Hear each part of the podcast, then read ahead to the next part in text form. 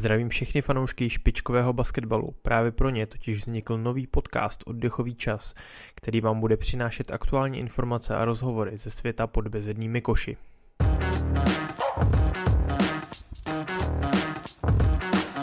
Vítejte u podcastu Oddechový čas. Na začátku tohoto týdne dohrála mužská basketbalová reprezentace kvalifikaci o následující evropský šampionát, odsunutý kvůli pandemii na rok 2022. Češi budou pořádat jednu ze základních skupin, proto mají účast jistou a tak si mohli dovolit v kvalifikaci zkoušet různé varianty toho, se kterými hráči půjde trenér Ronen Ginsburg do další éry a třeba už i do blížící se kvalifikace o olympijské hry. Podebatovat o budoucnosti národního týmu mužů s námi přišel asistent trenéra Ginsburga a zároveň asistent trenéra ligového USK Praha a můj dlouholetý kamarád Honza Pospíšil. Zdravím všechny, zdravím tě Kubo, zdravím všechny posluchače. Hmm. A je tu s námi také sportovní editor webu iDnes.cz Petr Koten. Čau Petře. Ahoj, dobrý den, děkuji za pozvání. A za mikrofonem Kuba Eichler.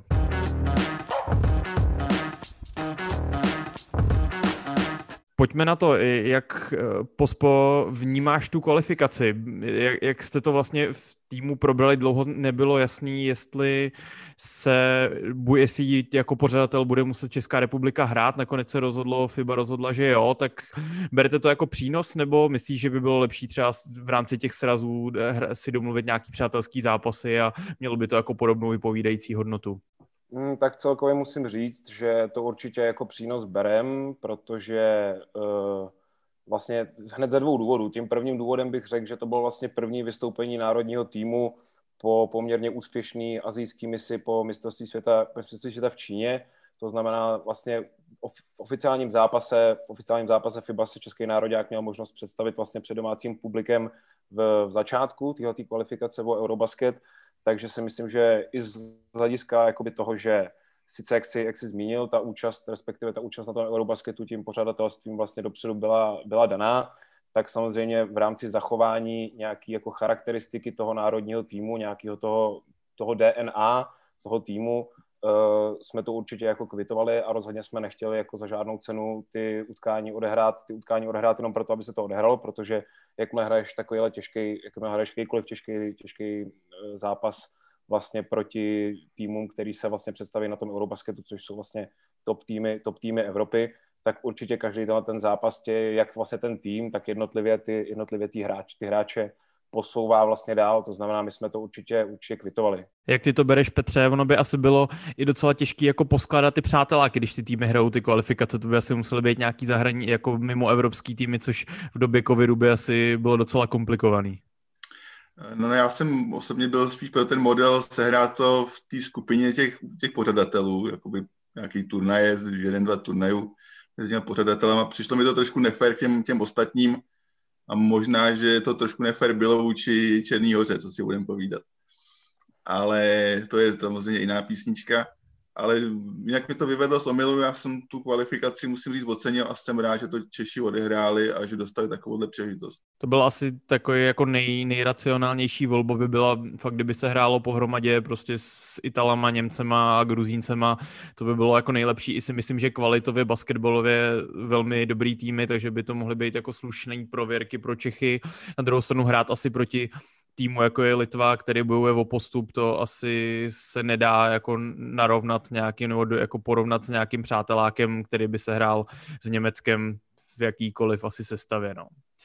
Eh, pojďme po stopách té kvalifikace, už to taky začalo jako hodně dávno, to se ještě tehdy mohli lidi do hlediště, což už teďka si ani nepamatujem. Eh, v Pardubicích eh, velmi slušný výkon na začátek výhra nad Dánskem a pak první ze tří cest do Litvy, kde mm, jako se ukázala ta síla tady tohle z toho týmu basketbalového národu. První větší prostor na hřišti dostal Vítek Krejčí. Jak vzpomínáš na tyhle ty první dva zápasy, ten úvod té kvalifikace?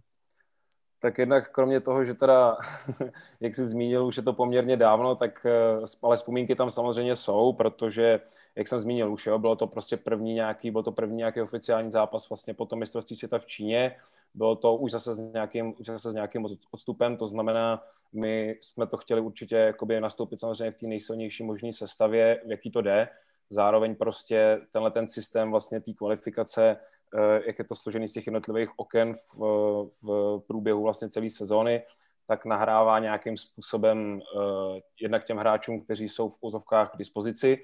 To samozřejmě ještě nebyl vůbec, uh, nebyl ještě vůbec bohužel rozjetý ten, nebo boudík ještě nebyl rozjetý ten uh, proces vlastně té pandemie, to znamená, měli jsme mnohem větší jako variabilitu ve výběru těch hráčů a tak. Uh, každopádně na ten zápas vzpomínám hrozně rád, protože, jak říkám, bylo to prostě bylo to domácí, bylo to domácí utkání národního týmu a byl ještě na lidech, musím říct, že bylo jako minimálně na těch, kteří dorazili do arény, ale i celkově na atmosféře v Čechách, tak bylo vidět jakoby ten hlad po tom basketu, jo? ten hlad po tom basketu té veřejnosti, uh, bylo vidět, že prostě ta arena, že ta arena s tím týmem žila a bylo to, bylo to jako skvělý. I za, v podstatě vemte si, že se nějakým způsobem podařilo zaplnit, zaplnit uh, celou pardubickou arénu i na to konto, že vlastně do jaký míry, do, do jaký míry lze posoudit to, kdy v tom utkání vlastně o něco jde, nejde. Jo? Tím, že samozřejmě ten postup byl, tím postup, ten postup byl předem garantovaný, tak i na to konto si myslím, že dorazilo spoustu lidí a to utkání mělo určitě, určitě atmosféru. Byla to taková asi jako oslava konečně, kdy se Češi jako mohli zblízka podívat na většinu těch hráčů. Samozřejmě nebyl tam Saty, ale jinak ta sestava byla, dá se říct, relativně jako podobná. Nebyl tam Ondra Balvín, že jo, myslím na tom prvním okně, ale byl tam ještě Patrik Auda třeba, takže jako byla tam velká část toho týmu, který byl v té Číně, takže fakt to byla v Dámsku, tam, nebo v tom zápase s Dánskem byla ta atmosféra velmi jako, velmi jako pozitivní. Pak v Litvě Petře velmi slušný výkon, podle mě byla to taková přestřelka bez obran 97-89, eh, to ještě se s Litvou se docela jako drželi Lvy. No já jsem si odechl, že to dopadlo tak, jak to dopadlo, že, že jsme proti tomu Dánsku vyhráli a v té Litvě jsem byl ostražitý a naštěstí byli ostražitý hráči a předvedli velice dobrý výkon. Tak dobrý, že jsem opravdu věřil tomu, že konečně v té Litvě snad poprvé v historii opravdu vyhrajeme. Nestalo se, Eh, Litevcům tam spadly neskutečné trojky. Opravdu ty koše hráli s nima, to bylo neuvěřitelný. a moc rád na ten zápas vzpomínám, když se prohrálo a strašně mě to tehdy mrzelo. Na tohle konto teda musím ještě určitě připomenout minimálně jakoby to, že naprosto souhlasím s Petrem. Tam jsme, tam jsme hráli opravdu, tam jsme hráli opravdu fantasticky. My jsme totiž teď v rámci vlastně v rámci toho posledního okna, kdy nás čekal vlastně odvetný zápas s Litevcema, tak jsme si znova pouštěli některé sekvence, některé sekvence té hry vlastně z té o rok starý, o, o rok starého posledního vzájemného utkání. A tam jsme začali, jakoby, tam ten zápas začal v neuvěřitelném nasazení, v neuvěřitelném tempu, uh, měli jsme, měli jsme z té hry, z hry opravdu moc a myslím si, že jsme Litevce určitě jako zaskočili, minimálně tím, jak jsme, minimálně tím, jak jsme hráli a tím, že nebyli úplně, nechci říct úplně připravený, ale i to, že vlastně tam byli ty diváci, bylo tam 10 tisíc lidí nebo kolik a i ty vlastně, který hnali celou, celou dobu ten, ten domácí tým vlastně za tím, za tím vítězstvím, tak musím říct, že tam určitě byly i takový ty momenty, kdy prostě ta arena stichne a to je samozřejmě něco, co jako člověka překvapí, jo, kor v takovýhle basketbalový mece tak tohle, tenhle ten moment, který ty popisuješ, tak to dost často ty nejlepší světoví hráči, ty legendy NBA říkají, že je to pro ně to nejvíc uh, jako naplňující pocit, když právě hrajou někde v, jako v aréně soupeře a ta stichne po nějakých koších a, a po velkých střelách, takže to i jako z lavičky si myslím, že to může být velmi, velmi příjemný pocit. Pojďme dál v té kvalifikaci, pak přišel covid, už jsme to tady na, naznačovali, všechno se zastavilo, kvalifikace se to teda nedotklo termínově, ale spíš jako umístěním těch zápasů. Hrálo se normálně v listopadu. Průšvih byl ten, že se tady nemohlo, že jo, těsně před kvalifikací prakticky měsíc trénovat, včetně profíků, takže to bylo dost těžký. Kluci se vlastně dávali dohromady i jako herně v hale spolu trénovali drželi balon po měsíci, takže a podle toho to možná i trochu vypadalo, ten zápas s Belgií o 28 bodů, tak se to projevilo, tady tohle z toho trenér Ginsburg to označil za nejhorší výkon pod jeho vedením v reprezentaci, pak těsná prohra s Dánskem, ale, ale asi se dá to tam trošku svést na to, že opravdu ten tým nemohl pořádně trénovat, ne Honzo? Eh, myslím si, že to byl určitě jeden z faktorů. Tam vlastně celkově moc nikdo nevěděl na začátku té sezóny, jakým způsobem vlastně to bude fungovat, hraje se, nehraje se, jo, teď prostě do toho spadly nějaký ty, nějaký ty týmy, ty klíčoví hráči prostě do karantény, měli tam výpadky, Nymburk vlastně to bylo vidět i na, na začátku, na začátku vlastně té druhé sezóny Champions League, že tyhle, ty, tohleto určitě tam nějakým způsobem, nějakým způsobem hrálo roli a zároveň ale si myslím, že určitě ve finále jako nechci brát v tomhle tom za stolik kredit té Belgii, protože na ten zápas si jako velmi dobře pamatuju a oni v skutku do toho zápasu už povzbuzený tím, že vlastně v tom prvním úplně utkání té kvalifikace doma úplně sejmuli Litvu, tak i na, i na tohleto konto by si myslím, že si teprve pořádně uvědomili, nebo minimálně jim dal, jim dal ten první zápas prostě náboj k tomu, aby opravdu to, na, to, na ten zápas vlítli, nenechali nic náhodě a opravdu nenechali v úzovkách nás, nepustili nás k ničemu. Jo, tam prostě ta první, ta byla ta první legendární čtvrtina, teď přesně nevím úplně, kolik, kolik to skončilo, nemám to teď před sebou, ale vím, že ten tlak prostě těch Belgičanů byl opravdu jakoby Eh, ten byl, byl opravdu strašně citelný jo, a opravdu, říkám, nenechali nic náhodě a chtěli to utkání rozhodnout prostě uh, hned, hned od začátku. Hmm. První čtvrtina byla 27-19, takže úplně ve skore to není tak strašný, ale, ale 27 bodů v evropském tom FIBA basketu v desetiminutové čtvrtině je jako je hodně samozřejmě. No. Navíc jestli se nepletu, v tomhle zápase zranil Ondra Balvín, byl důležitý člen toho kádru, ale odehrál jenom 20 minut a taky tam pak už chyběl i v tom druhém utkání s Dánskem a i v koncovce tohohle zápasu. Jo, pamatuju si, pamatuju si na to, mám takový pocit, že tam došlo k nějaký kolizi právě s tím, eh, s tím soupeřem s pivotem, že došlo k té kolizi právě a on eh, v úvozovkách nejdřív to zkoušel ještě nějakým způsobem jako dohrát a pak v momentě, kdy jsme cítili, že jako se trápí, tak vím, že jsme ho prostě stáhli a v podstatě to došlo, došlo k tomu tomu, došlo k tomu zranění, kdy on vlastně pak vypadl i na nějakou dobu v klubu, takže to byla rozhodně jako nepříjemná situace pro všechny, včetně Ondry samozřejmě. Hmm. On stihnul vlastně za 20 minut na hřišti 14 bodů, 6 do skoků, takže bylo ho jako plný hřiště a pak bohužel už to teda nešlo. Bereš to Petře taky, tenhle ten zápas jako, jako trenér Ginsburg, že to byl jako nejhorší výkon národního týmu pod, eh, pod ním? Nekoukalo se na to příjemně, to si budeme povídat, ale já si myslím, že to nejhorší výkon nebyl, že, že tam budou asi i slabší, slabší zápasy v kompletnějších sestavách a v lepší situaci. Tam v tom listopadu se doufali jsme, že to dopadne líp, ale prostě jako, když se na to dívá člověk zpětně, tak co všechno hrálo proti Čechům, že jo. Asi by tam ještě byl Vítek zraněný. Blake Shield pauza, Ondra Balvín potom chyběl proti tomu, proti tomu Dánsku, vlastně jako chyběl, no, proti Belgii už by to asi mohl, moc ne, nezvládl. Pořád můžeme takhle odčítat, že. Bočí ten neměl zrovna povedený vstup do sezóny, nový prostředí Francie, jo, takhle prostě můžeme jít jednoho hráče za druhým. Možná Ondra Sehnal měl výbornou formu, ale to je jako jeden z mála, který v tu chvíli byl, byl nahoře. Takže co si budeme povídat, prostě to nemohlo dopadnout dobře a chtěl bych upozornit na to, že prostě podceňovat Belgii, prostě ten, kdo to dělá, tak prostě nerozumí evropskému basketbalu, je mi to líto. A pro řečeno i ty dánové ukázali, že prostě to nejsou ořezávatka. Tam se předved Gabriel Lundberg, který nasázel 38 bodů. E, ukazuje to, nebo může to ukazovat Honzo trošku jako na nějakou slabinu na obranu jako střelců z perimetru, nebo to byl vyloženě zápas, který mu perfektně sednul e, borcovi, který to byl prostě jeden z jeho životních zápasů. Jak jste to jako brali jako trenerským štábu? Myslím za nás, jakoby, nebo za mě osobně určitě si nemyslím, že to byl v vozovkách jenom zápas jednoho muže. On teda přesně, jak jsi říkal, dal, dal jakoby poměrně, nasázel nám poměrně hodně.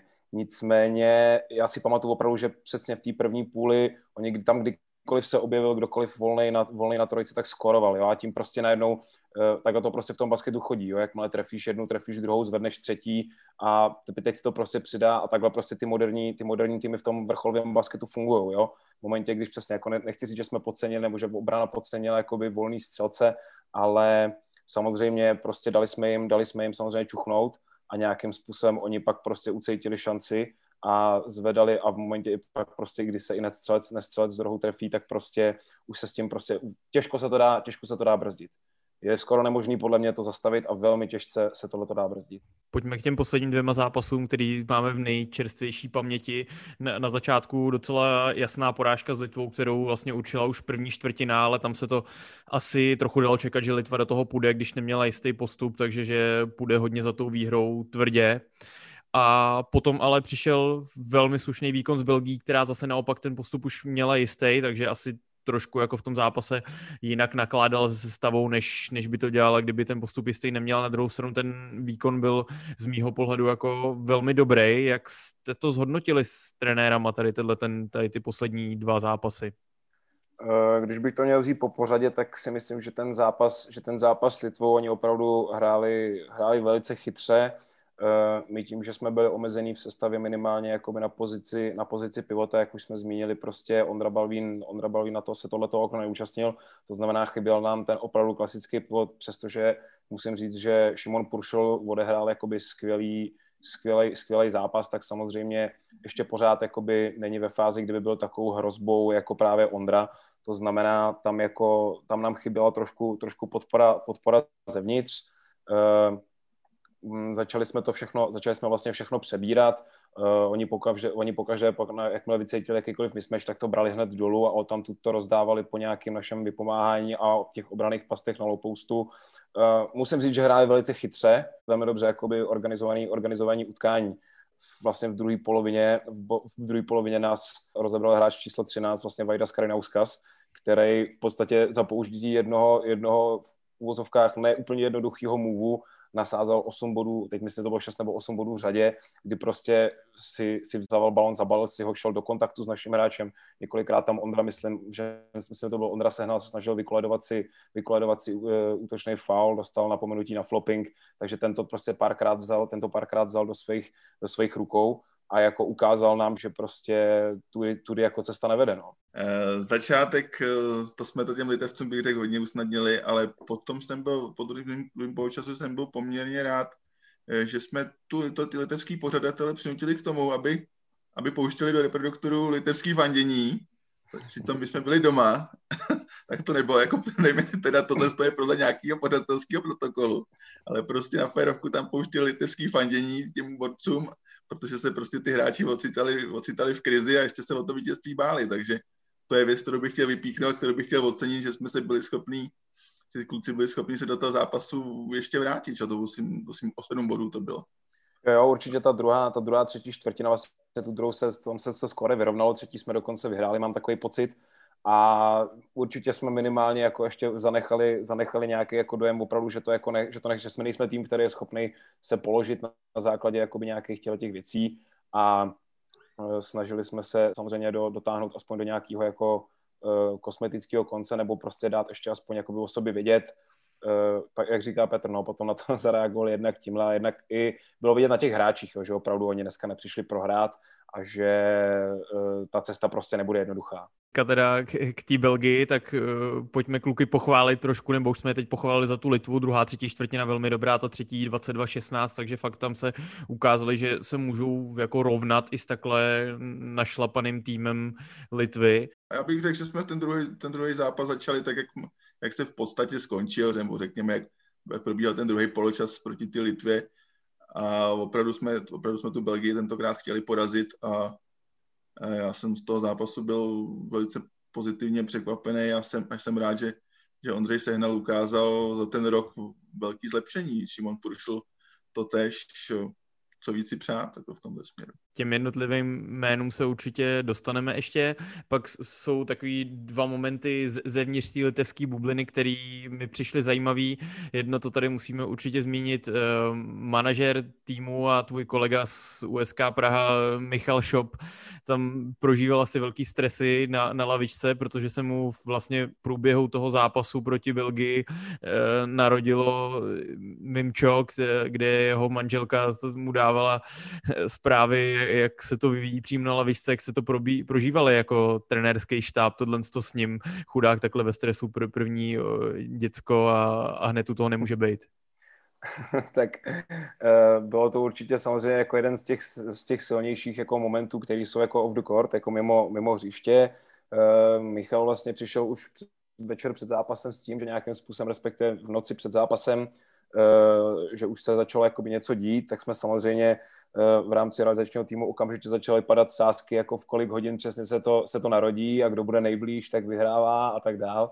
Takže to samozřejmě byla, jakoby, byla jako jedna věc. Eh, po celou dobu Michal vlastně začal tvrdit, že je úplně jasný, že se to prostě narodí v průběhu toho zápasu, že jako to samozřejmě nemůže dopadnout, nemůže dopadnout jinak. Reálně byl celý den poměrně jako dost na telefonu, všichni jsme to chápali, všechno, všechnu práci, kterou potřeboval si jako eh, odbít, tak všechno běželo podle plánu, to znamená, eh, bylo na něm vidět, že je nervózní, musím říct, že být v jeho, být v jeho botách, tak jako taky bych byl, by byl asi každý, to je naprosto, naprosto normální.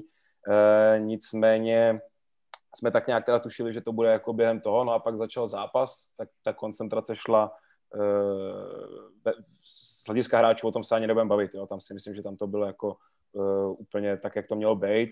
My všichni jsme tak nějak jako to samozřejmě vnímali, začal zápas, začali jsme řešit úplně jiné věci, no a reálně to bylo tak, že 16 vteřin před koncem čtvrtý čtvrtiny kdy už vlastně bylo jasný po tom, co myslím, že to byl Vojta Hruba nebo Tomáš Vyoral, trefil dva trestní hody. Tý už bylo jasný, že jako to utkání se chýlí ke konci.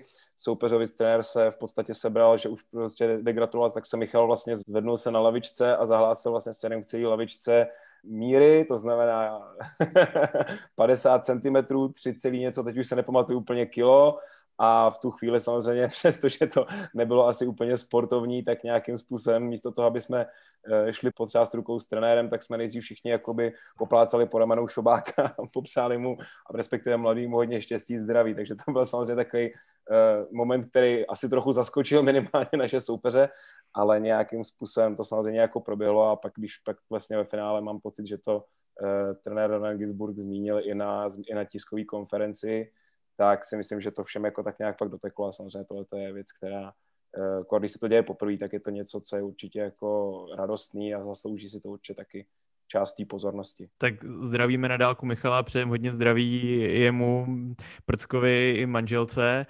A... tak, gratulujeme. A ty si teda, ne, ne, že bych to chtěl porovnávat s dítětem, ale taky si tam prožil speciální den trochu v, v Litvě, měl si tam 30. narozeniny, k kterým ti teda gratuluju takhle na dálku, protože jsme neměli ještě šanci se vidět od té doby, co se zvrátil.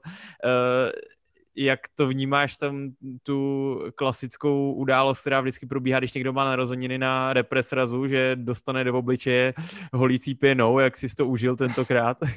Eh, tentokrát za mý poslední, za mý poslední čtyři narozeniny mám pocit, že to bylo po čtvrtý, kdy jsem měl narozeniny a zrovna probíhal, probíhal sraz národního týmu, takže předem děkuji Fibě za stanovení termínu, termínu, termínu národních těch reprezentačních oken. Nicméně eh, je to celkem jednoduchý. Čekal jsem to jako po každý, už od té první zkušenosti, jako po každý jsem se tomu nevyhnul. No. Tentokrát musím říct, že mě překvapili ještě o to víc, že vlastně po večeři, vlastně po hře Mínarosky, Mínarosky padly na ten den utkání s Litvou, to znamená potom prohraným utkání s Litvou jsme šli na hotel, eh, klasicky jsme byli na večeři, jedlo se, v tu chvíli si vzal najednou slovo Šobák, který stál vlastně s kapitánem Vojtou Hrubanem eh, po mý pravici, tak jsem jenom, tak jsem jenom otočil hlavu a říkal, hlavou mi blesklo jenom, jo, teď to asi přijde a v tu chvíli oni mě drželi v ruce obrovský narozeninový dort a jsem říkal, takže teď mi dají do ksichtu, teď mi jako dají do ksichtu tím velkým dortem, jo. No a v tu chvíli, kdy jsem otočil hlavu, tak z druhé strany z levý přiběh Martin Kříž, který měl v rukách ne teda holící pěnu, byl to bílej jogurt naštěstí, čímž teda znovu ještě jednou děkuju, protože když jsem, když jsem uh, dostal tou pěnou naposledy, tak se mi to dostalo do očí a docela to pálilo, musím říct, takže ten bílej jogurt byla taková přinejmenším příjemná, příjemná změna a jednak nešlo to teda o, moc líp dolů, ale samozřejmě jako schytal jsem to, zasloužím si to a samozřejmě jako děkuju za skvělé překvapení. Tak jo. Uh, pojďme zpátky k basketu, nebo tak částečně k basketu. Ty, uh jak ty vnímáš ty bubliny s tím, jaký to má vliv na reprezentační tým, když se hraje v těchto těch uzavřených bublinách, asi v nich ještě chvíli se hrát bude, člověk se nedostane nikam do města, teďka teda aspoň jste mohli jíst spolu v té Litvě na podruhý, předtím jste i jedli sami na pokoji, takže to byla prakticky úplná izolace. Jaký to má vliv jako na psychiku, jak, jak je to prostě těžké to celý takhle zvládnout? Uh, co se týká vlastně té tý bubliny předtím, tak tam musím říct, že tím, že to bylo vlastně všechno poprvé, tak člověk, jak to jako úplně nečeká, jak to bude fungovat, tak musím říct, že přišlo jakoby velký rozčarování.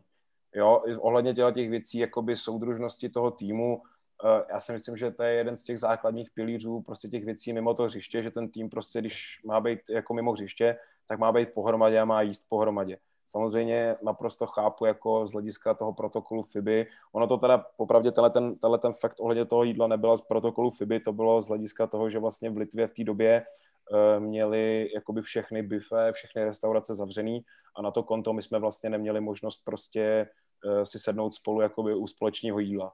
To znamená, to jídlo vlastně bylo vydávané na chodbě, nemohli jsme si ho vlastně ani sami nandat, to nám nandavali, respektive nám ho, nám ho nějakým způsobem připravovali a, a vybírali ty, lidi, to znamená, jako mohli jsme si ukázat, co chceme, ale ve finále každý si to pak vzal na pokoj, jet sám. uh, nebylo to, nebylo to prostě příjemný. Ztratila jsem prostě, najednou jsem měl pocit, minimálně po tom návratu z toho, z té bubliny vlastně na ten podzim toho minulého roku, tak jsem měl, měl jsem pocit, že prostě se z toho určitá jakoby ta týmovost, nebo že to mělo prostě určitý zásah do té týmové chemie. Jo, prostě je to jedna věc, která k tomu týmovému sportu patří, která je na tom fajn a bylo to jako těžký. Musím, že to bylo opravdu těžký. To, byla, to byl jeden, jeden, jakoby, jeden aspekt, který jsem zaznamenal, druhý aspekt, který jsem zaznamenal, který samozřejmě vlastně ve všech těch FIBA, FIBA zápasech je, ať už je to Champions League, nebo ať jsou to přesně zápasy národního týmu, kdy vlastně lavička, lavička je rozdělená na jednotlivý sedadla, který jsou od sebe vzdálený jeden, jeden metr.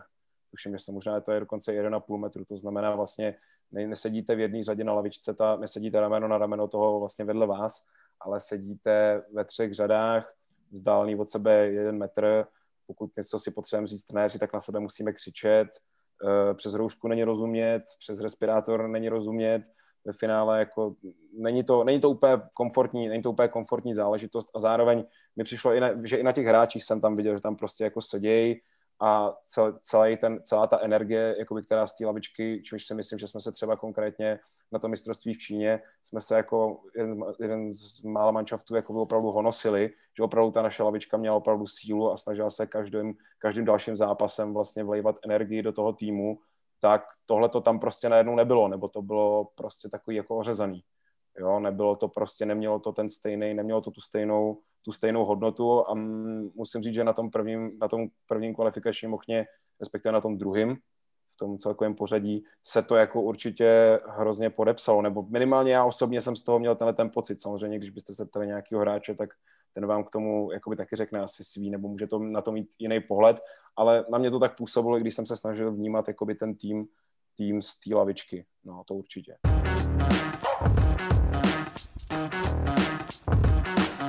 Jsme se bavili o těch absencích, který skrz tu kvalifikaci byly. Samozřejmě nehrál Tomáš Satoranský, těžko z NBA může přijíždět na, na okna. Honza Veselý kvůli programu Euroligy taky ne. Eh, Blake Shilp si dává pauzu od basketu, takže ten taky neodehrál nic. Patrik Kauda kvůli angažmá v Japonsku jeden zápas, Ondra Balvín jeden zápas, na tom se zranil, že ho v tom okně. Vojta Hruban na dva chyběl, Víte Krejčí hrál jenom dva zápasy kvůli zranění, takže eh, asi se jako jak, jak moc si můžete vzít tady z těchto těch výkonů, když, eh, když jsou takhle velké absence takhle zásadních jako hráčů? Jako já, já, jsem, já jsem vlastně zpětně, když se na to dívám, já jsem se nad tím zamýšlel, já jsem z toho jako v průběhu té kvalifikace neměl tak dobrý pocit, jako ten pocit mám teďko. Eh, takže zpětně, zpětně oceňuju ty, ty výkony víc, než eh, během těch jednotlivých, uh, jednotlivých kol. Vlastně musím říct, uznat, že většinu, většinu těch hráčů jako může pochválit, kam se, kam se posunuli rozehrávači. Uh, ukazuje se, že máme problém, um, problém na pivotu. No a ukazuje se, co si budeme povídat, pro mě Blake Shelp je, klíčový hráč. Pro, pro mě to klíčový hráč reprezentace. U každého úspěchu tenhle člověk byl Eh, já doufám, že ještě, to, to možná otázka na pospu, aby nám rozradil, jestli, jestli opravdu bude, bude k dispozici. Já doufám, že jo, protože ten by strašně chyběl ten by strašně chyběl, to je, to je takový srdce toho týmu. Je fakt, že člověk, nebo já i tak, když jsem to tak vnímal, že je člověk kritický k tomu, jak některé ty zápasy dopadly, i třeba výsledkově vypadají hůř eh, ten konečný výsledek, než byl ten výkon v tom zápase. Vy teďka třeba ten zápas s Litvou minus 20 a rozhodně si nemyslím, že jsme byli o 20 bodů jako horší ale když se pak vlastně člověk podívá na ty absence, na to, že tam chybí prakticky celá jako základní pětka, tak e, samozřejmě, že všechny týmy mají nějaké absence, u všech týmů hraje někdo v Eurolize nebo u většiny týmů, kde, kde nebo v NBA, kde tam nejsou, ale, ale dá se na to nahlížet trošku jako s přimhouřeným okem, než jsem méně kriticky, než jsem se na to díval, díval sám. Za mě tohle je hrozně široký téma. Já si myslím, že v úzovkách v tomhle bodě by se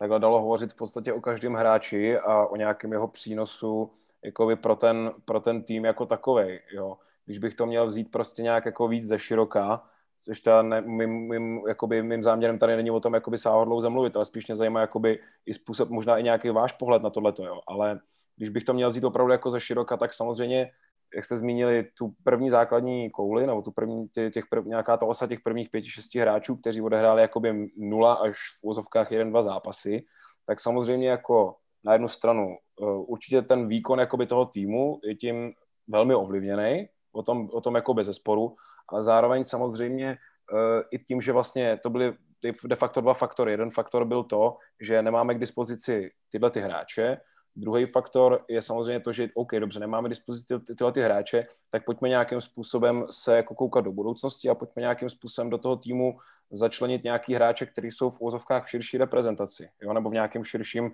nějakým širším hledáčku. Což si na jednu stranu myslím, že z hlediska jakoby výhledu do budoucnosti je to samozřejmě hrozně dobře. Jo, je to prostě, je to podle mě hrozně dobře, že Šimon Puršo měl v úzovkách takový prostor v tom národním týmu, ukázal, kde, jako, jakým způsobem na sobě pracuje, kde to, a to není jenom o Šimonovi, to samozřejmě Ondra Sehnal, který udělal, který udělal v podstatě po té covidové zkrácené sezóně v tom off-season, v, tom, v té off-season části udělal obrovský kus práce na sobě a ten kredit v podstatě čím jiným by se měl promítnout tím, než působením a hraním v národním týmu, jo. A ne, nezůstal bych jako jenom u těla, jo, Tejme tomu, to je jedna kategorie hráčů, to jsou tyhle ty hráči, kteří v pozovkách jsou teď uh, v nějaký, v ně, byli v té nominaci na základě toho, že nemáme dispozici v pozovkách těch nějakých, já, nechci, já to nechci říkat prvních šest, ale těch top šest, dejme tomu, jo. Pak samozřejmě já třeba obrovsky dobře nebo obrovsky moc vnímám i to, jakým způsobem uh, hráli ty hráči, kteří sice na tom třeba mistrovství světa v Číně byli, ale takový prostor tam neměli. Jo, to znamená, Martin Peterka odehrál v každém, v celé té kvalifikaci odehrál naprosto konstantní, konstantní výkony. Jo, Tomáš Vyoral, ten zahrál prostě pokaždý, když jsme ho potřebovali. Jo, pokaždý, když prostě jsme ho potřebovali, on byl na hřišti a dokázal, že opravdu je to hráč v úzovkách evropského formátu. Jo, že, je, že, je, že je konkurenceschopný. Jo, stejně tak, stejně tak Martin Kříž. Martin Kříž, dobře, ten v úzovkách v, na tom mistrovství v Číně měl jako poměrně prostor, a on je zase typ hráče, který prostě na hřišti nechá všechno, ať se, ať, je, ať na tabuli svítí jakýkoliv skore. Je to hráč, který prostě hraje srdcem a taky ve finále v tom posledním, v tom posledním utkání nasázal 16 bodů, což je na jeho poměry jako to stejný, jako by dal 30. Jo?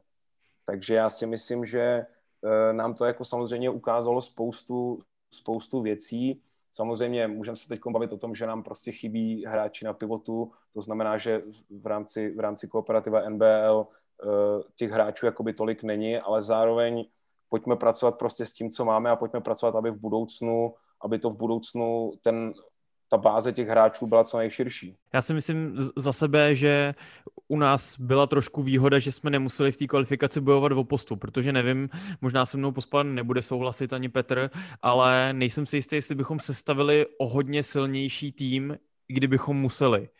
Protože si, za mě si myslím, OK, byli tam možná nějaký mladíci, který by e, nejeli, ale sestavit nejsilnější, ne, nejsilnější možný tým, nebo kdyby se hrálo fakt jako na vítězství, že jedem do těch zápasů vyhrát, nevím, kolik místí soupisce by vypadalo jinak a protože prostě byly tam nějaký zranění, jsou tam jako jasný důvody v, u Blakea, Patrika Uda, prostě Honza Veselý, ty, ty kluci prostě nemohli jet v této fázi a měli by bychom možná docela starosti s, s postupem teda za mě. Jsme, měli bychom asi Vojtu Hrubana v té v prostřední, v tom prostředním úseku a doufejme, že by s ním bychom, já jsem teda potom přesvědčený, že by s ním bychom porazili Dánsko.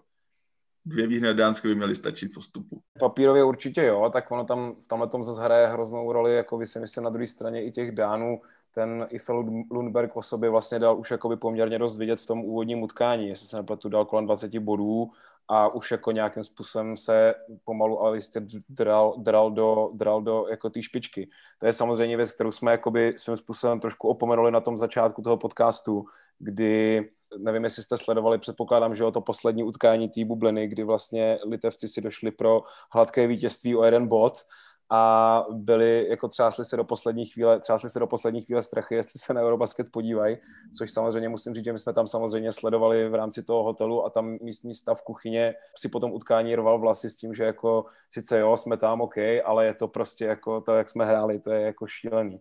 Nicméně uh, i Fellenberg samozřejmě, což byl nej, jeden z nejlepších hráčských, dánských hráčů v průběhu té kvalifikace, tak vlastně podepsal z CSK Moskva tuším, že je informace stará třeba 14 dní a on vlastně na to konto neodcestoval s tím dánským týmem a možná i proto si teď nekolitevci můžou v úzovkách díky tomu pískat, protože věřím tomu, že ten zápas by dost možná dopad úplně jinak, když by on samozřejmě v rámci těch posledních kvalifikačních bojů tam byl a věřím tomu, že ten tým by asi dotlačil na Eurobasket. Za mě jako dánové působili hrozně sympaticky basketbalově.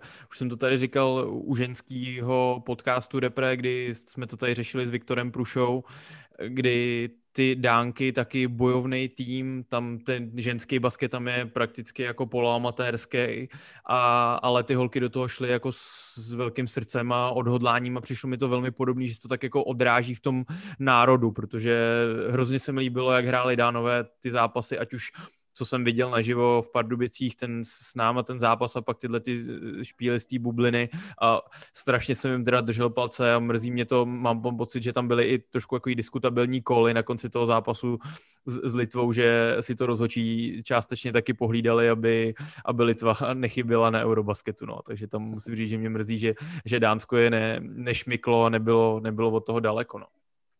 Tam je pak samozřejmě otázka, jestli by se na Eurobasketu radši podívat jako na Valončunase, než na uh, Jonase Zohora, nebo na, se vší úctou samozřejmě, se vší úctou, nebo na jinýho, jinýho dánského pivota. Ale ne, po, potrhnul bych to, co jsi říkal, určitě byly jako i předkvapení, uh, byli nesmírně fyzický a opravdu bylo vidět, že na té palubovce nechávají jako všechno. Jo? To bylo tím, samozřejmě byli velmi sympatický.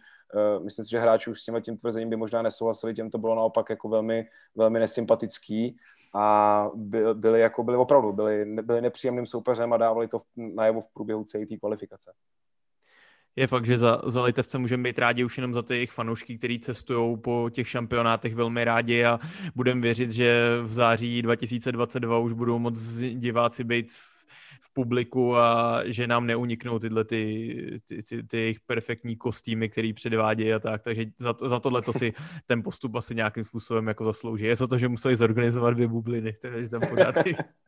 Oni udělali rádi, já si myslím.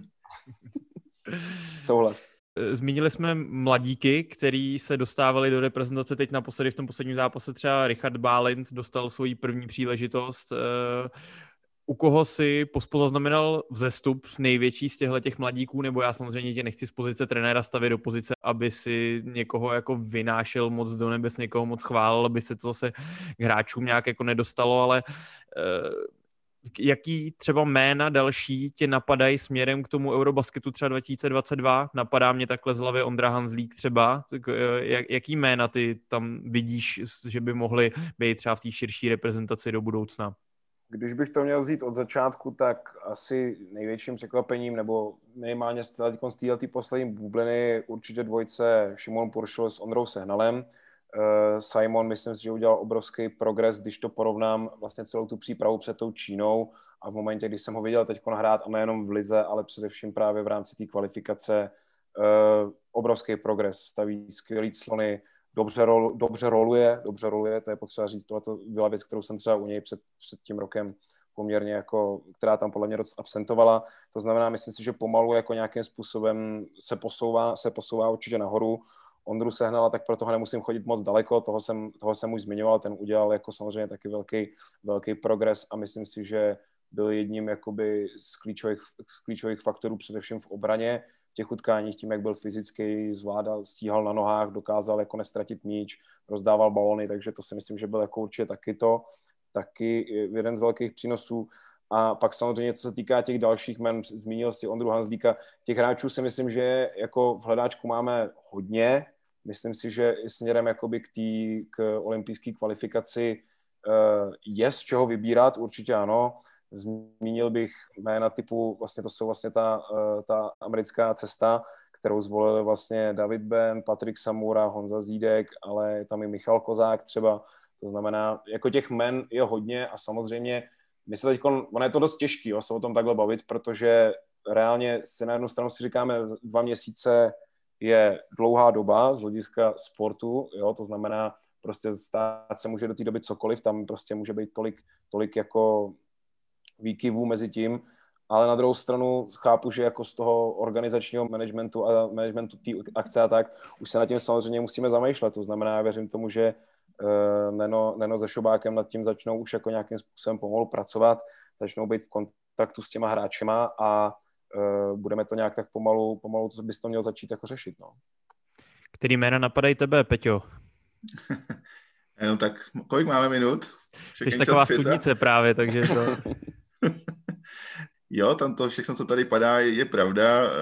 Já bych ještě teda v tomhle tomu chtěl při, při, přidat toho Vítka Krejčího, který podle mě si tím zápasem v Litvě zajistil, zajistil místo na draftu do NBA, protože to byl jako jeho majstrštyk, to, co předváděl v tomhle tom zápase pod tím tlakem těch, těch litevských fanoušků, jak byl nabitej, to bylo, to byla radost pohledět, to byla možná nejvě, jako, že ten zápas celkově byl radost, tak tohle, to, tenhle hráč, to bylo, to bylo opravdu Jo, tam bylo, tam si vzpomínám na výbornou sekvenci, kdy on vlastně, mám pocit, že Litevci šli dva na jednoho, on tam krásně parádně přizdil na desku lotyšského rozehrávače, vyhodil balon na půlku, odkud to někdo nalil Patrikovi Audovi na end one, to znamená, to bylo opravdu skoro taková jako sekvence z mistrovství světa, jako to znamená, to opravdu klobouk dolů. Musím říct, že s Vítkem jsme v pravidelném kontaktu, dokonce i já.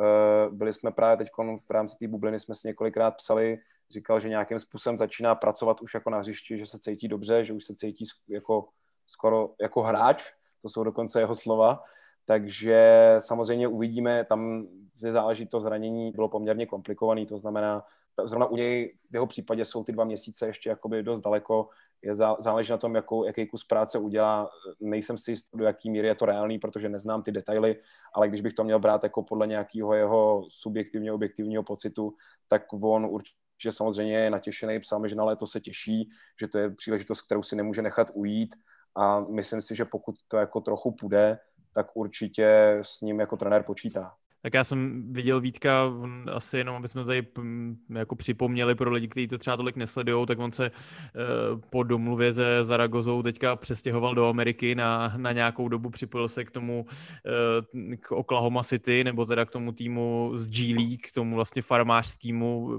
kde uh, rehabilituje a snad se teda dostává postupně do basketu. Já jsem viděl na Instagramu nějaký jeho sprinty venku a tak jako u těchto těch zranění bývají problém ty změny směru a pak výskoky, tak tohle jsou věci, ke kterým se asi snad dostává nějak postupně. Uh, nejsem si jistý většinou uh, jako po takovémhle zranění, který bylo, myslím, v září, ten zápas proti Realu Madrid, kdy se zranil, tak si nejsem jistý, jestli úplně na léto bude moc být už jako stoprocentně připravený, ani nevím, jestli by to bylo směrem jako do jeho další kariéry jako úplně rozumný, ale, ale třeba se nějak jako extrémně rychle hojí a, a jestli bude připravený, tak ho určitě rádi jako rádi uvidíme v reprezentaci. Ne, naprostý souhlas k tomu, co si řekl. Myslím si, že jako i vzhledem k tomu, že on je poměrně mladý a to zranění je komplikovaný, tak samozřejmě jako snažil jsem se, ne, nechci říct, že jsem snažil nějakým způsobem mírnit nebo tak, ale samozřejmě říkal jsem prostě, že dva měsíce je dlouhá doba, ať prostě pracuje a, a nějakým způsobem se prostě uvidí, jak to bude. Jo. Když to půjde, tak to půjde. Když tam bude otazník nebo tak, tak samozřejmě pak to bude dost jako na rozhodnutí jednak asi jeho, jednak doktorů, jednak klubu. Jo. Tam samozřejmě v tomhle tom pak hraje, hraje roli poměrně dost hráčů a není to, není to, nebude to určitě jednoduché rozhodnutí, to znamená, držme, myslím si, že víc než to, že mu budeme držet palce, proto v tuto chvíli nemůžeme udělat a uvidíme, jak na tom, jak na tom bude. Já bych možná, když jsme teda trošku zakritizujeme, nebo zapolemizujeme, řekněme spíš. Eh, Luboš Kovář, jo, ten teda v, v Nymburce neprožívá úplně, úplně skvostnou, skvostný, skvostný časy, Eh, pospo, když tak mi to prozrať, eh, ta jeho nominace, ta je daná tím, abyste ho trošku namotivovali, pozbudili do další kariéry.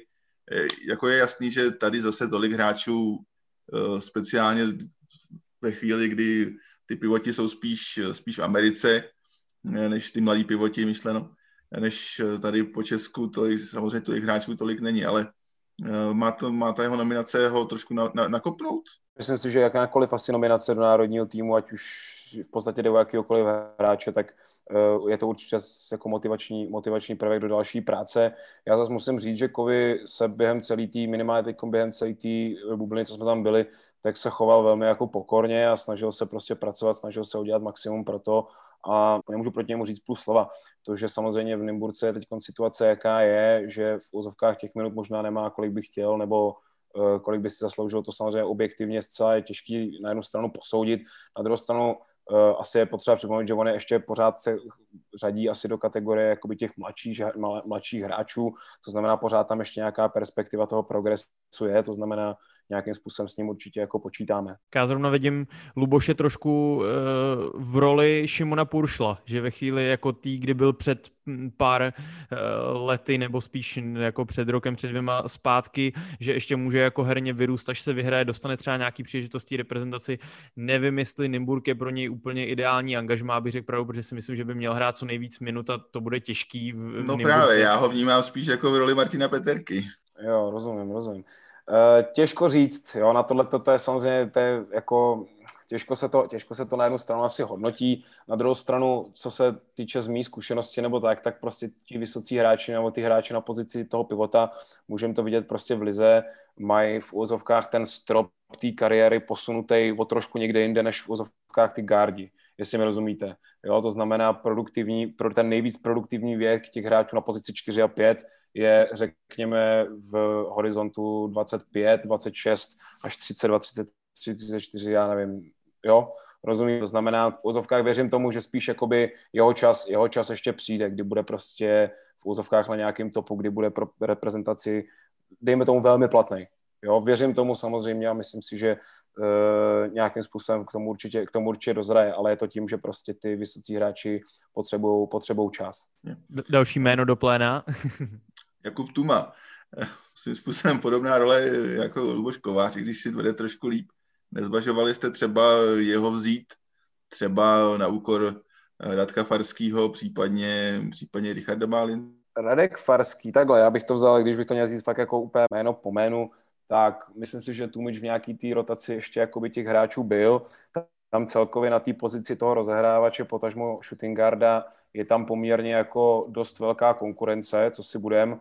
Eh, když vezmeme takhle to plénum celý to, to rozehrávačský, tak vlastně řekněme Šiřina, Vioral, Sehnal, uh, Farský, Bálint, každý ten hráč v tuhle tu chvíli je v úplně jiné fázi své kariéry. To znamená, a každý ten hráč je svým způsobem pro ten tým důležitý.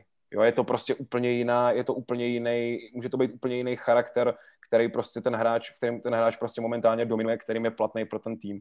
To znamená pro složení pak jako toho aktuálního, toho aktuálního týmu je pak samozřejmě klíčový uh, v úzovkách, kdo je schopný dobře bránit, kdo dobře zorganizuje útok na základě zkušeností a tak dále a tak dále. Jo, to znamená, nevím, asi ne, ne, nepouštěl bych se úplně do toho, kdo, měl, kdo, kdo by jel na úkor kdo by, někoho, kdo jet neměl, ale myslím si prostě, že v úzovkách jsme vždycky, no teď jsme minimálně uh, do, to, do nominace prostě vzali hráče, kteří jsou v na nějakém v určitý fázi své kariéry, kdy můžou být opravdu prospěšní pro ten tým, a nebo to má nějaký extrémní, extrémní výhled do budoucnosti. A myslím si, že jako asi není úplně, není úplně ne překvapením, ale myslím si, že i ten Ríša Bálin, který ve finále uh, taky se choval hrozně hezky a byl prostě platným členem toho týmu, tak tím, že sbíral první zkušenosti, tak samozřejmě do budoucnosti to může být určitě jako to může být pro něj cená zkušenost, jo, kterou prostě zužitkuje, ať už teď v klubu nebo, nebo v budoucnosti. A čím víc prostě v tom týmu bude, tak tím víc přičuchne k tomu vlastně o těch ostatních. Jo, to je stejný, to je to stejný, myslím, že tam někde v průběhu toho okna i padla otázka na to, proč jsme nevzali víc jako mladších hráčů a to zase jako, to bych byl, to bych byl klidně ochoten říct jako i za sebe, nebo minimálně za sebe, že nemůžete přece jako na reprezentační sraz, i když jde o takovýhle utkání, kde ve úzovkách jako o nic nejde, tak přece nejde vzít 12 mladých hráčů. Jo, to si myslím, že prostě nej, že jako ve finále jde, musíte to vzít prostě step by step, aby se ti mladí učili o těch starých a o těch starších a zkušených a na to konto nějakým způsobem uh, se posouvat dál. Jo, to já si myslím taky, že eh, by byla asi chyba ne, ne, vzít tam 12, jako vzít tam výběrů 20 je asi jako blbost, když by se nemohli učit od, od Bočiho, od Vojty Hrubana a dalších kluků, tak to si myslím, že, že jako že dává jako smysl tím letím způsobem ta nominace. Tady je problém, problém českého mužského basketbalu, že, eh, že to, tu, tu mezinárodní zkušenost vrcholnou získávají ty hráči dvěma způsobama v reprezentaci, což je víceméně pár zápasů za rok, a Nimburg, Nimburce. Ten rozdíl mezi Nimburskými hráčem a si kdo chce, co se říká, a zbytkem, zbytkem ligy hozeným do, do první reprezentační příležitosti je prostě propastný. Takže díky bohu za Nimburg, že tady ohrává hráče na mezinárodním poli, na vysoký úrovni. A kež by se k němu přidali kež by to Nymburku vydrželo, to je jedna věc.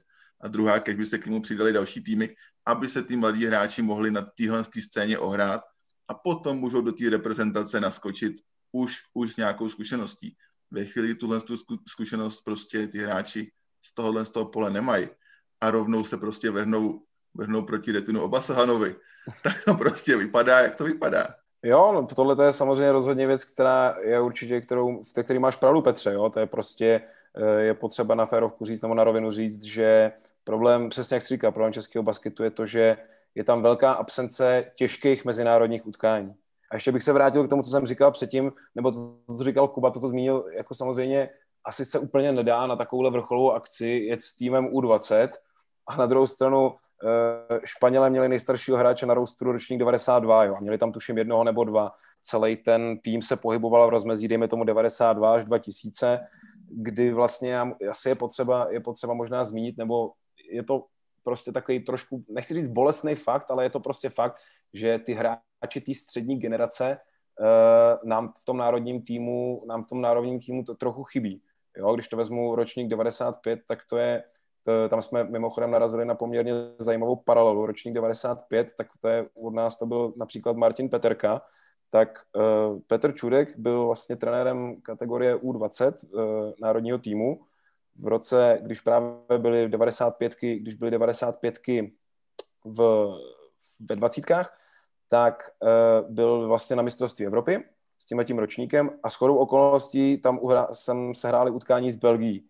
No a v belgickém národním týmu Pavel Čurek napočítal tři nebo čtyři reprezentanty, kteří už reprezentovali Belgii v tom roce, teď si nejsem jestli to bylo 2015 nebo tak něco. A ty hráči jsou teď v seniorské reprezentaci. Jo, samozřejmě ty cesty můžou být jako různé, ale jde, jde o to říct, že to a my jsme ale v tom roce 2015 jsme belgickou reprezentaci porazili. A byli tam hráči uh, Rostě Dragoun, Ráďa Kouřil, Jirka Šoula, Adam Pecháček, Martin Peterka a teď přesně tam to co, to, co, to, co tam byl ten výběr té Belgie, to byl ten malý rozehrávač Lecomte, byl tam ten pivot levorukej Van Viet, byl tam, uh, tuším, že to byl ještě tuším, že to byl ještě Hans van Vejan, ten teda proti nám nehrál, ten hrál to utkání jenom předtím, ale nějaká ta kostra toho týmu tam byla. Ty hráči hrajou v Belgii, hrajou ve Francii, hrajou v Evropě a samozřejmě pak nějakým způsobem ta kontinuita do toho národního týmu je, takže já asi nemůžu říct nic jiného, než to, že souhlasím, to, že souhlasím s tím, co říkal předtím Petr.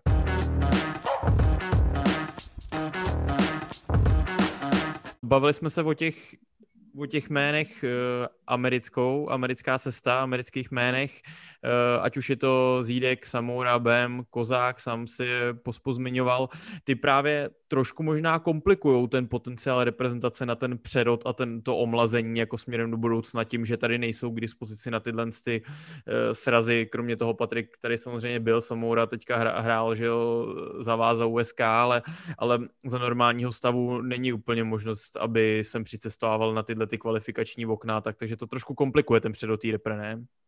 Na jednu stranu určitě ano, protože samozřejmě tenhle ten systém těch kvalifikačních nebo těch FIBA oken je úplně nenahrává tomu, protože dostat toho hráče pak v průběhu té sezóny eh, té americké univerzity je v podstatě nereálný, nebo je to velmi, velmi komplikovaný a málo kdy to jako skončí, to skončí nějakou dohodou, ať už prostě s trenérem té univerzity nebo s tím samotným hráčem.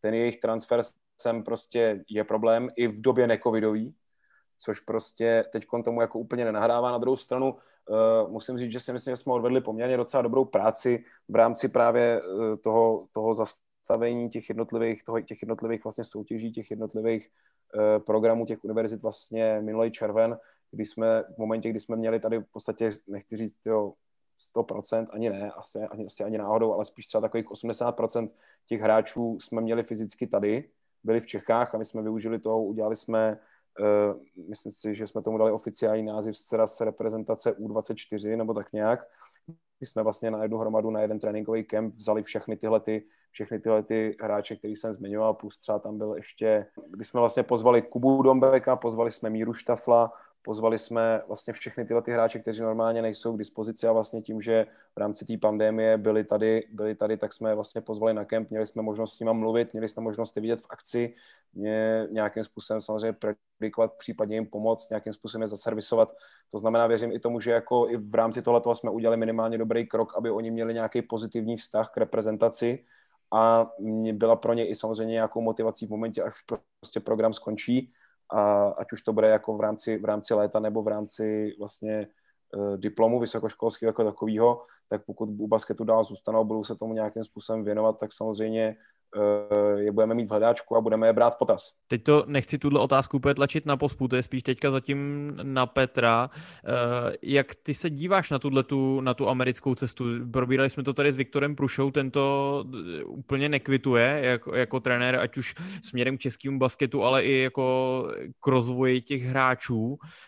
Ty si, jak to bereš tady u, u kluků, kterých taky je teďka v Americe celkem dost a i těch, který by podle mě mohli, kdyby hráli tady v Evropě, tak by byli v té širší reprezentaci, možná i v té uší, která by teďka hrály ty kvalifikační zápasy. Já no, nadšený z toho nejsem. Nadšený z toho nejsem.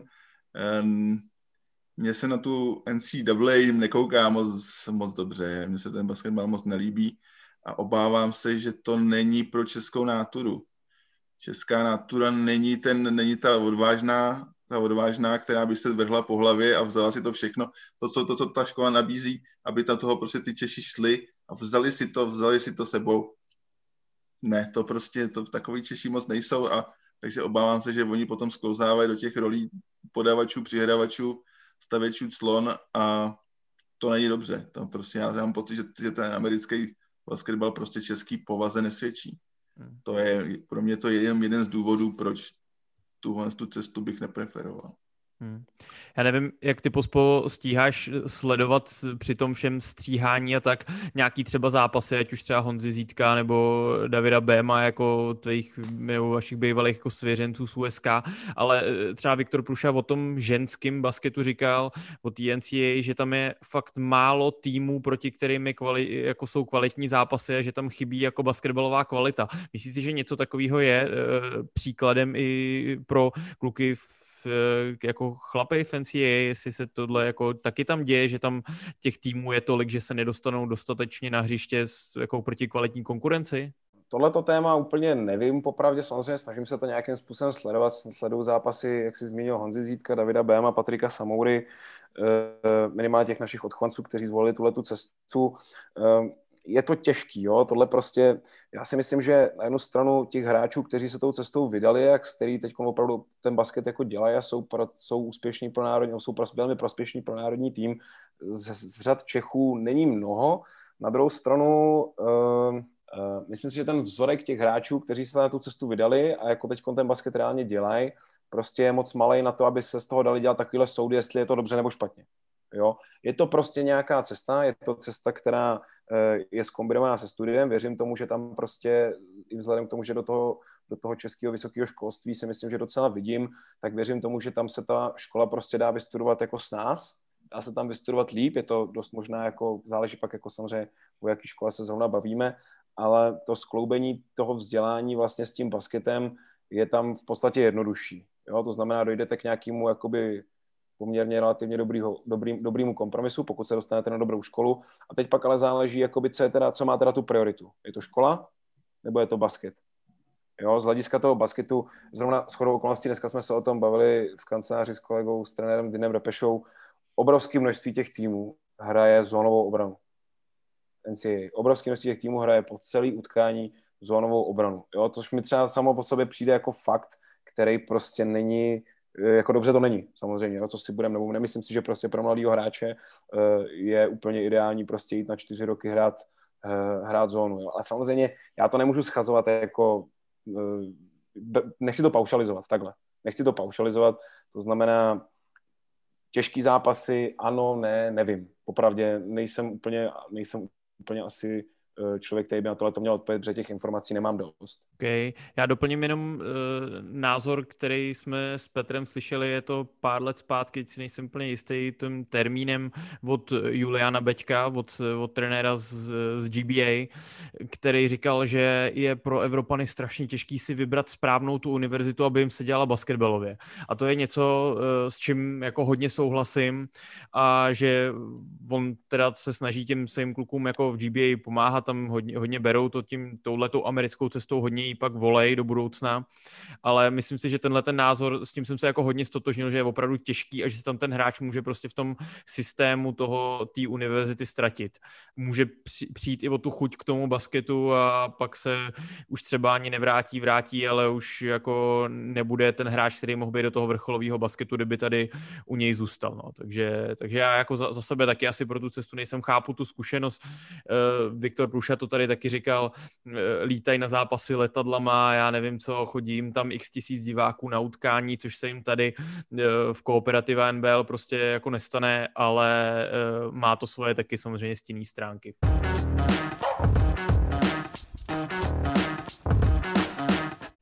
Když jsme u americké cesty, tak bavili jsme se o Blakeovi Šilbovi, který si teda dává pauzu od basketu. Eh, máš, Honzo, nějaký jako informace aktuální? Jste s Blakem v kontaktu, jako Michal Shop eh, nebo někdo jako z realizáku? Jak to s ním vypadá, nebo jak to vidí? Máš nějaký jako aktuální info? Mám poměrně, myslím si, aktuální info. Bavili jsme se o tom v průběhu jednak s Nenem, jednak právě s Michalem Šobem realita nebo současný stav je takový, že s Blakem jsme v kontaktu jako reprezentace, to znamená nějakým způsobem na nepravidelný nebo pravidelný bázi komunikujeme. Eh, v tuhle tu chvíli je to vlastně tak, že Blake projevil zájem o to jako přijet v létě, minimálně na přípravu před, eh, před olympijskou kvalifikací. To znamená, tam se samozřejmě musí doladit jako několik detailů, respektive vyčistit několik otazníků, které tam v tuhle tu chvíli jsou, jako aktuální výkonnost a tak dále, ale jsou to spíš věci organizačního charakteru, to znamená, abych odpověděl na otázku, jsme s ním v kontaktu, Blake má zájem přijet a reprezentovat a samozřejmě znovu, jak se vracím zpátky k tomu tomu, jo, dva měsíce ve světě sportu jsou strašně moc, ale zároveň uh, už je to za dva měsíce jestli mi rozumíte. A nemůže mu eh, Petře třeba chybět jako herní praxe, když si dává od basketu pauzu, nebo je to jak zkušený hráč, který už se jako je schopný udržovat tří týdenní kemp, jestli mu bude stačit, aby se dostal jako do herní pohody? Ano, ano.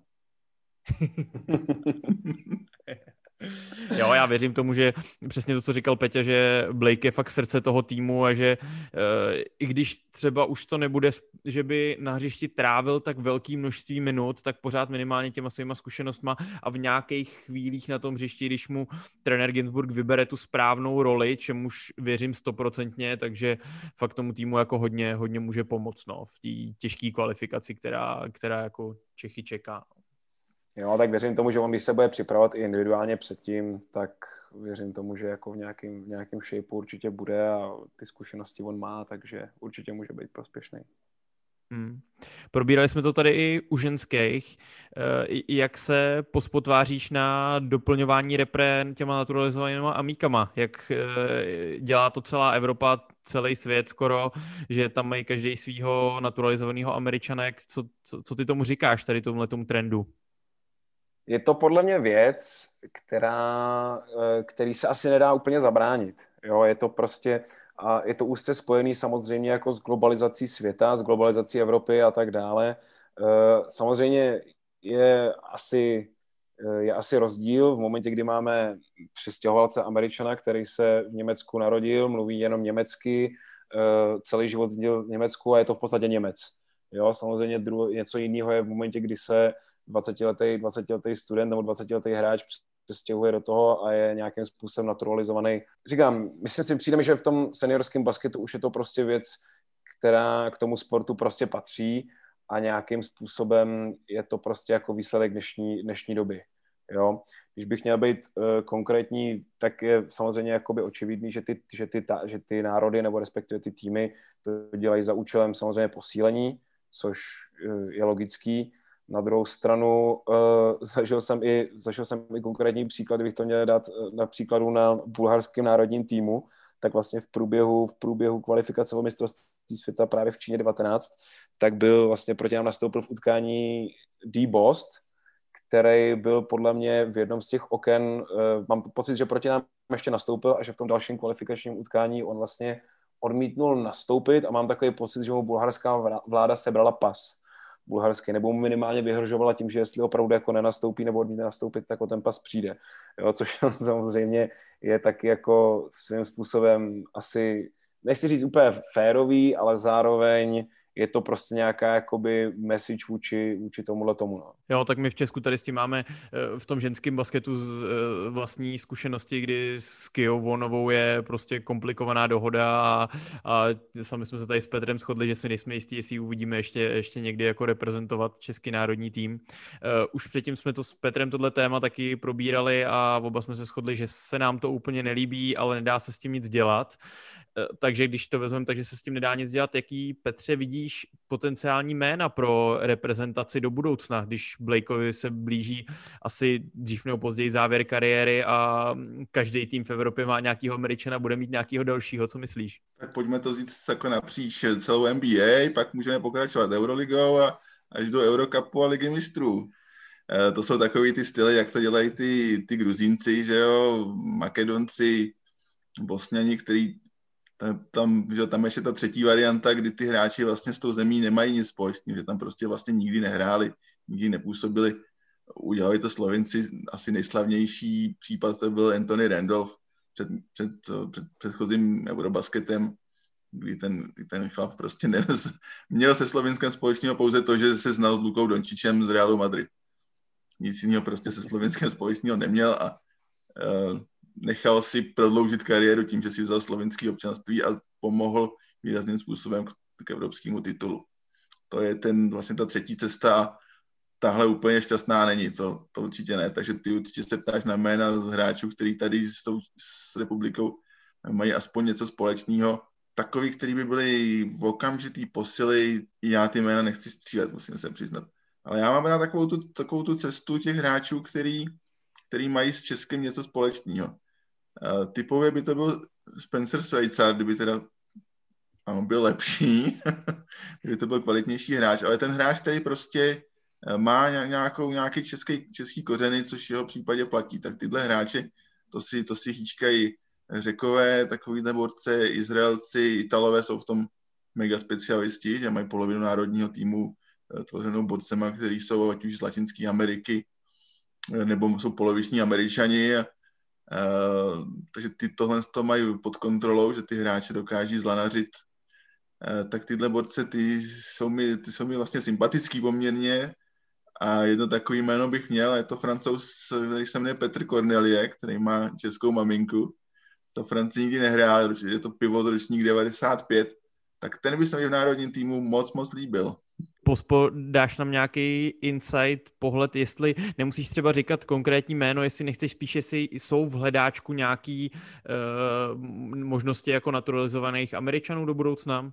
Hele, budu úplně upřímný, nejsem si, myslím si, že nějaký hráči určitě v hledáčku jsou, ale je to úplně mimo mě. Hmm. Takže, Takže je to jako... spíš nějaká hudba jako budoucnosti. Není to teď, že by něco bylo aktuálního, že by nějaký jméno, neříkám v olympijské kvalifikaci, ale třeba směrem k tomu Eurobasketu za rok, to je jako, protože ten legislativní proces sehnat někomu český pas není jen tak, takže takhle to není úplně nic na pořadu dne takhle. Na pořadu dne si myslím, aktuálně to jako není, samozřejmě otázka do budoucnosti, zase ten, to vlastně přes rok, tak je, si myslím, že jako ta šance asi nějaká by určitě na to legislativně byla, otázka samozřejmě jako je, Eh, jak to všechno bude. No.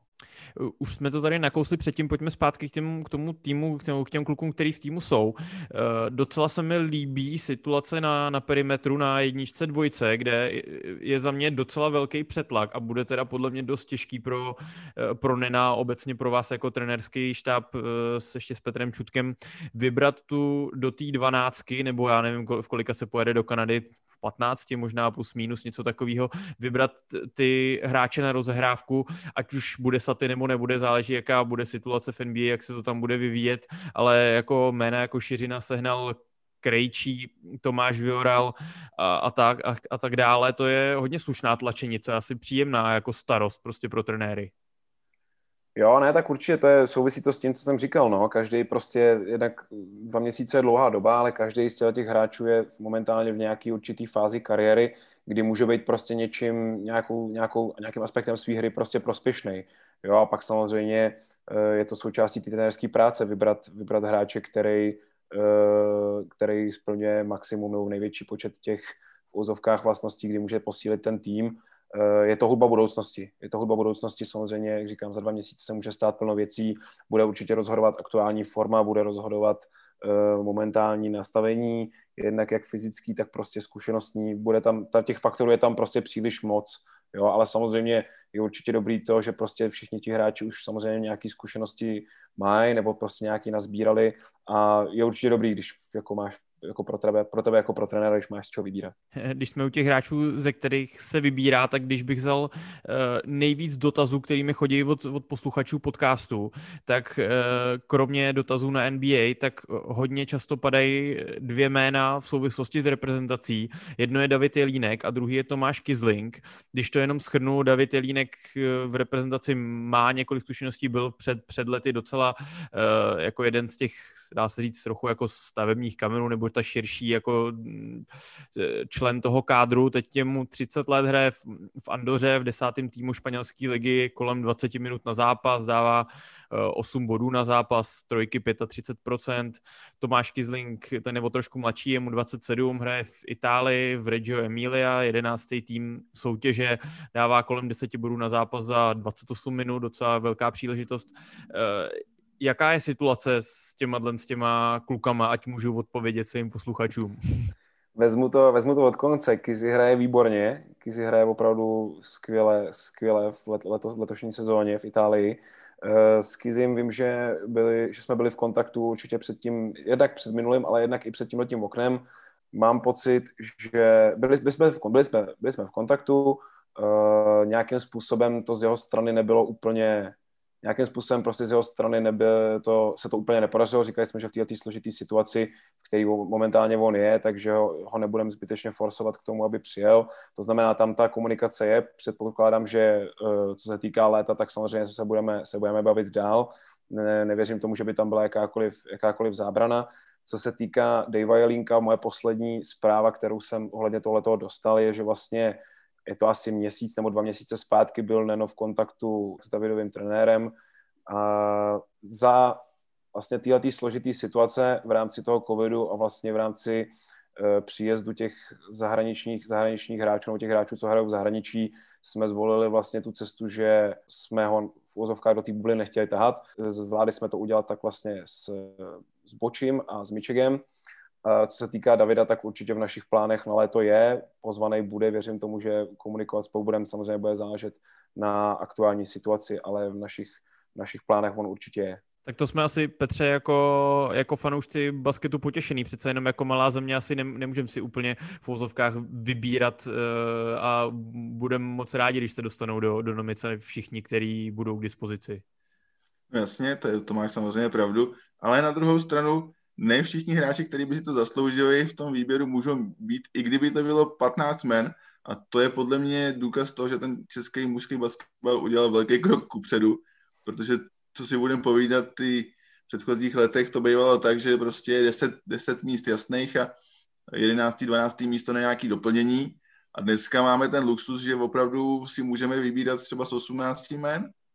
Tak to bych chtěl vyzvihnout, že máme, máme tuhle tu to, že tady je vidět určitý zlepšení, jako že tady, a vlastně na tom je pozitivní taky to, že je to opravdu strukturovaný, že takřka z každého ročníku tam ti hráči jsou k dispozici, nějak, nějací hráči k dispozici a že tam prostě je vidět i nějaká budoucnost. Je tam je. Taky to vidím dobře, je to po- pozitivní určitě a snad teda budou všichni zdraví a budeme schopni poskladat ten tým co nejsilnější, protože na tu kvalifikaci to bude stoprocentně, stoprocentně potřeba. E, Pospa říkal, je to za dva měsíce v basketu, ve sportu se toho může stát hodně. Jak ale Petře, vidíš tu sílu do směrem do Kanady, do té kvalifikace? Máme ve skupině Uruguay a Turecko, v té druhé trojici Řecko, Čína, Kanada. E, pak postupuje vlastně jenom jeden. Může to být hodně komplikovaný s příjezdem z hráčů NBA, protože situace v NBA je taková všelijaká, bojou tam taky hodně s covidem, tak jak to vidíš takhle? Je to takový hodně jako hodně predikce zatím, ale jak na to koukáš? No, Kubo, přečti mi tu nominaci těch, eh, českou nominaci a těch ostatních týmů a já ti potom řeknu, jak, vidím, jak vidím naše šance. Eh, tohle je prostě strašně těžký, že my, my prostě nevíme, jak to bude vypadat v NBA, koho budou mít k dispozici eh, řekové Turci, Kanaděni, kdo bude, kdo bude zdravý, zraněný, nemocný. Jako já za sebe, bez, bez hráčů NBA si myslím, že ta naše šance je jako velmi slušná. Kdybychom odřízli všechny hráče z NBA, když to vezmu takhle, abychom udělali nějaký ten krok směrem k tomu, jak se stavit ty nominace, tak když by byli euroligoví hráči, nebyli hráči z NBA, tak si myslím, že uh, Kanadu by to postihlo extrémně, že jo, uh, řeky Janis sice jsme ho vymazali úplně v pohodě v Číně, ale, ale pořád si myslím, že by řekům dost chyběl, takže jako nevím, no, bez hráčů NBA si myslím, že by to bylo super. Eh, s nima těžko říct, jestli se naváže na Čínu, tak, eh, tak si myslím, že tam není, jako se nemus, nemusíme bát nikoho, no. Já, jako... ne, já, já s tebou samozřejmě v tomhle směru souhlasím, je to tak, je to jak, jak říkáš, pro Kanadu by to bylo, byla obrovská rána, kdyby opravdu neměli nikoho k dispozici z NBA.